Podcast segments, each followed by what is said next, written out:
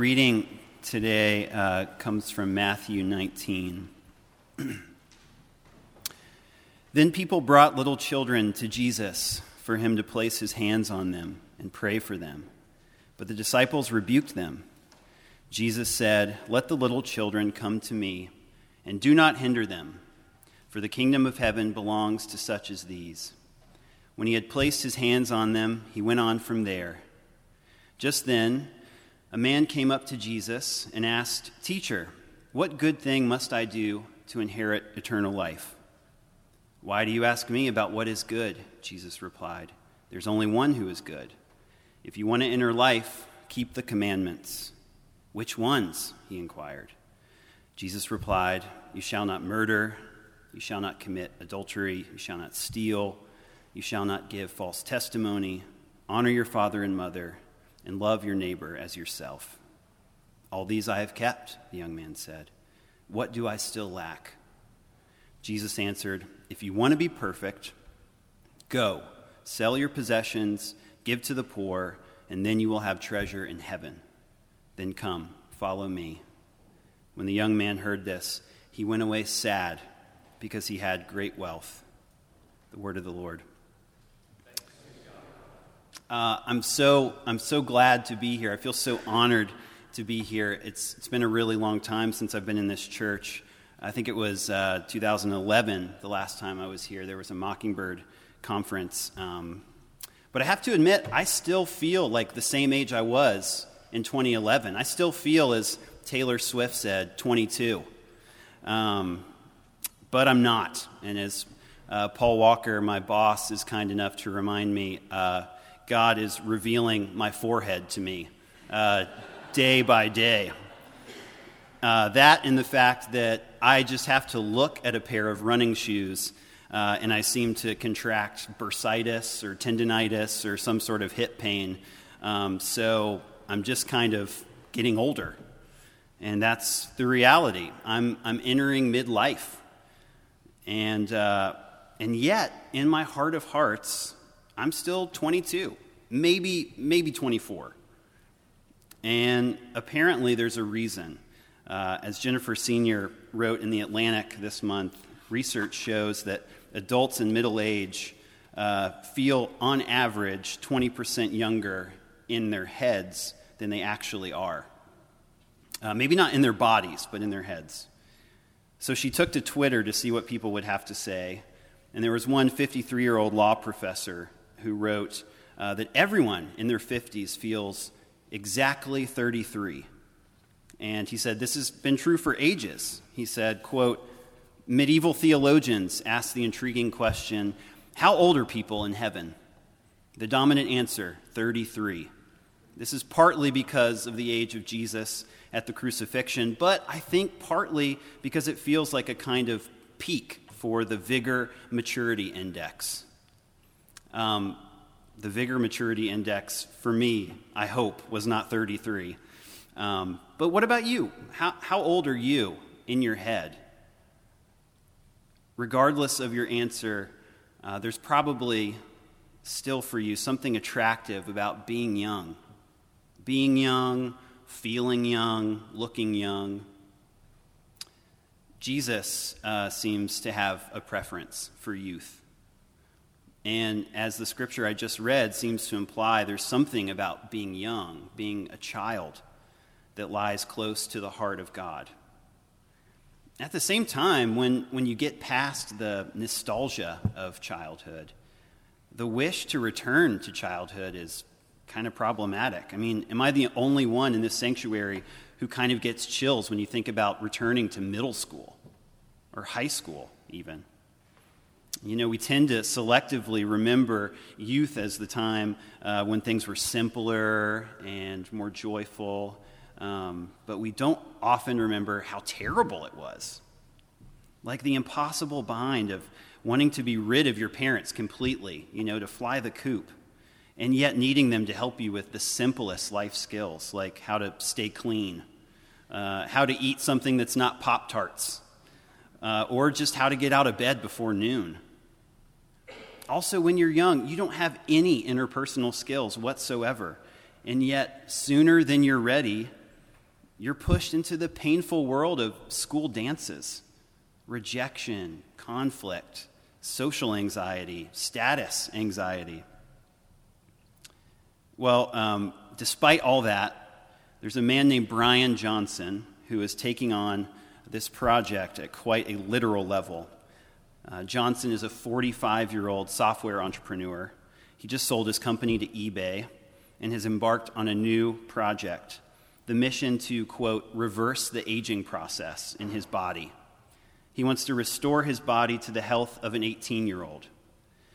And so, with a newly designed medical suite attached to his house, a team of 30 doctors, and over $2 million spent this year on health tracking, Johnson is on a mission to recover youth.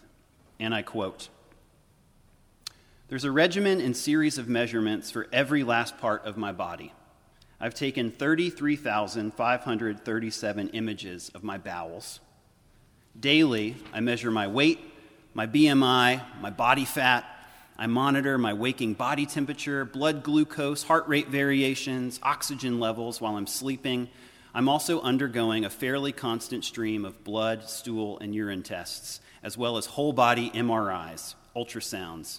To repair sun damage to my skin, I apply seven daily creams, and I get acid peels weekly, and laser therapy, and I've been staying out of the sun. On and on this article goes, including broccoli blends, collagen peptides, antioxidant gels. I mean, it sounds totally science fiction, but it's real.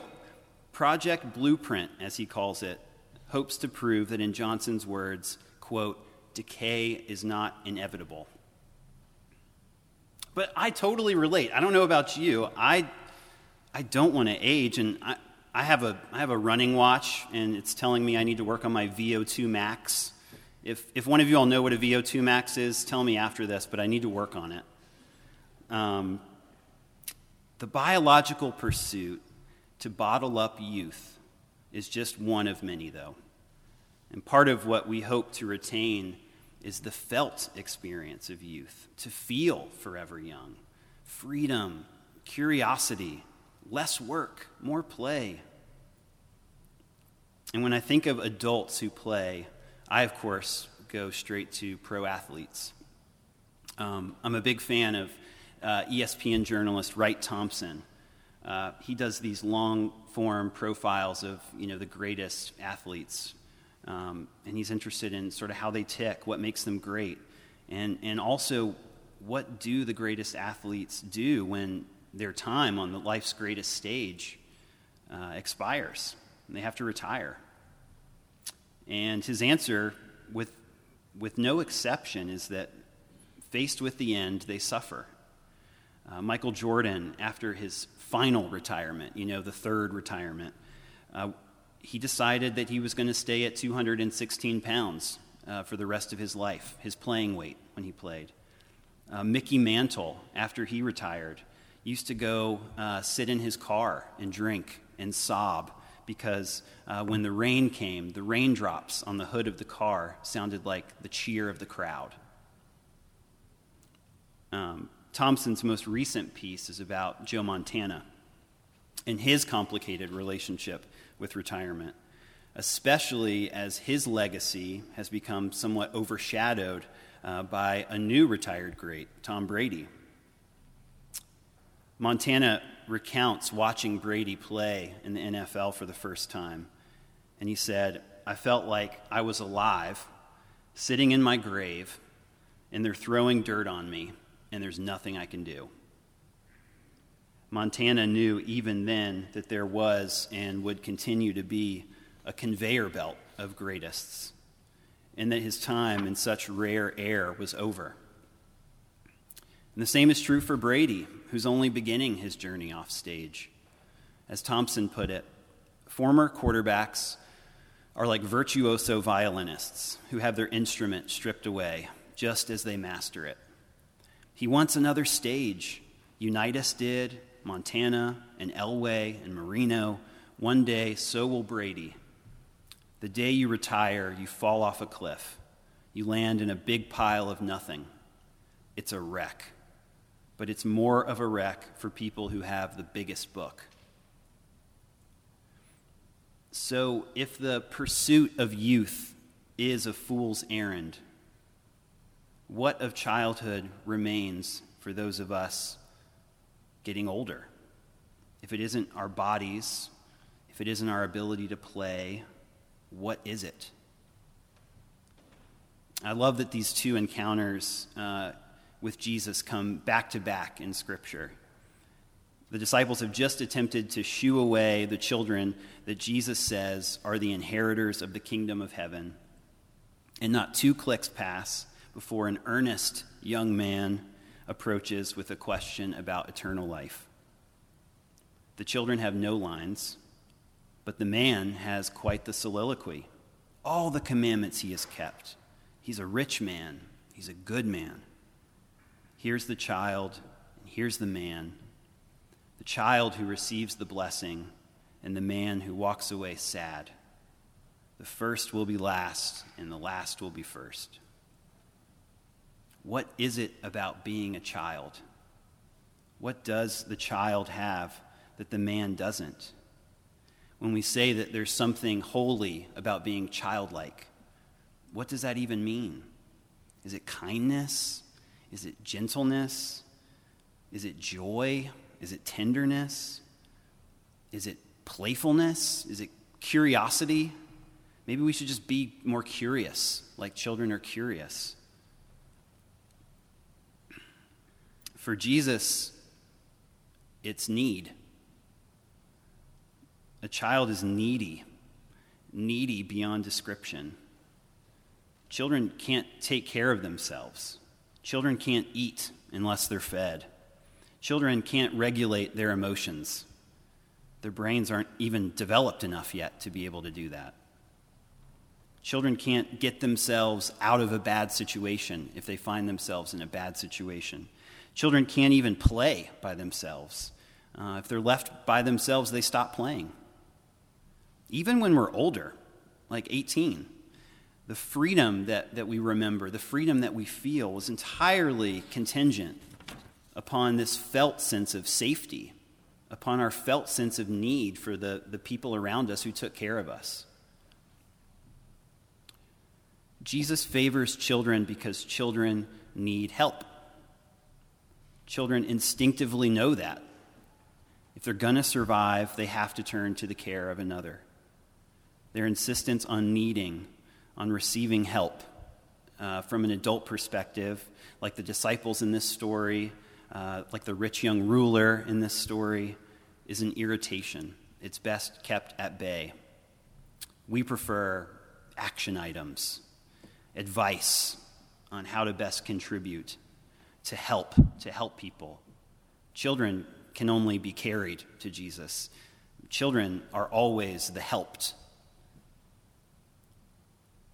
And it's not like this is some like desirable skill set that children have uh, that they're really good at optimizing. It's not like that at all. If, if you have kids, you know it's, it's as much a predicament for them as it would be for us. It's stressful to be a kid. It's terrible to need so much. But it is unavoidable. They have a limited set of resources to negotiate the terrors of the world. So Jesus says that it is to such as these that the kingdom of heaven belongs. For Jesus, this vital kernel of youth is need. Somewhere along the way, this was an instinct that you utilized too. But you've grown older, and you have more tools now. And so, as your competence in the world grew, your need for, you know, outside help, someone to feed you, someone to listen to you sing, someone to soothe your outbursts, that left you. In the therapy world, uh, um, I'm a therapist. In the therapy world, we, we call this uh, defensive exclusion. Growing older, we, we inhibit our awareness of our need. But the truth is, and I can attest to this from the therapy room, we still have them. And no matter the age, each of us is as much a child as we've always been.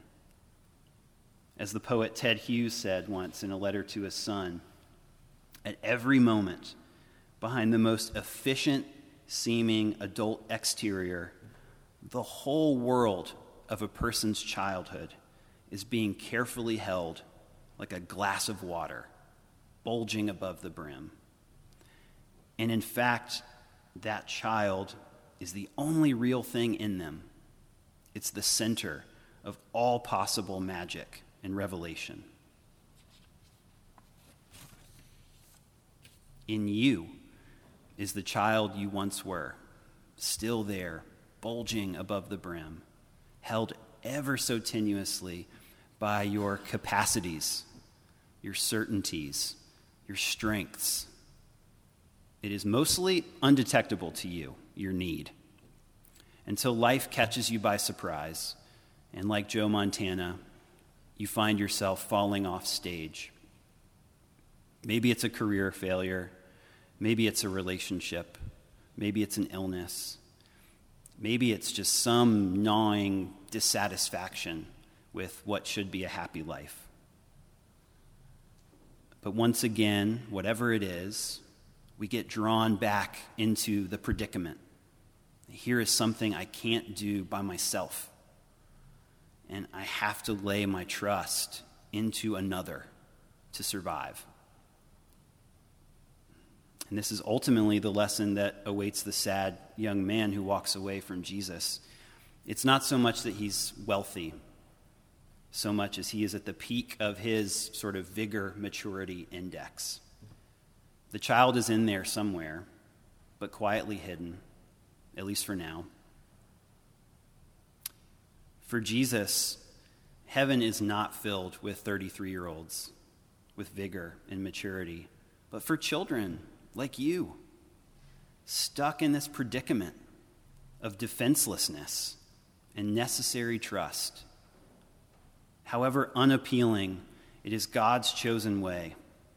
It was this need that opened the gates of heaven by a God who himself needed, who thirst, who was handed over, who died. It was this need that proved the power of God to raise the dead. The cry of a child to his dad, Into your arms I commend my spirit. Your need is the ticket forward.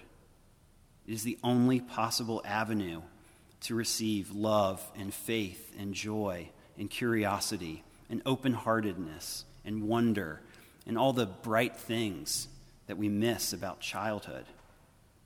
You already have it, your need.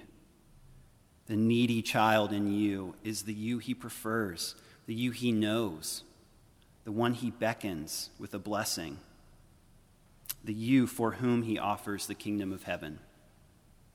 It is the only, albeit unappealing, contribution you make to a father's good love. Let us pray. Lord Jesus, help us to know the child in each of us that you love. Amen.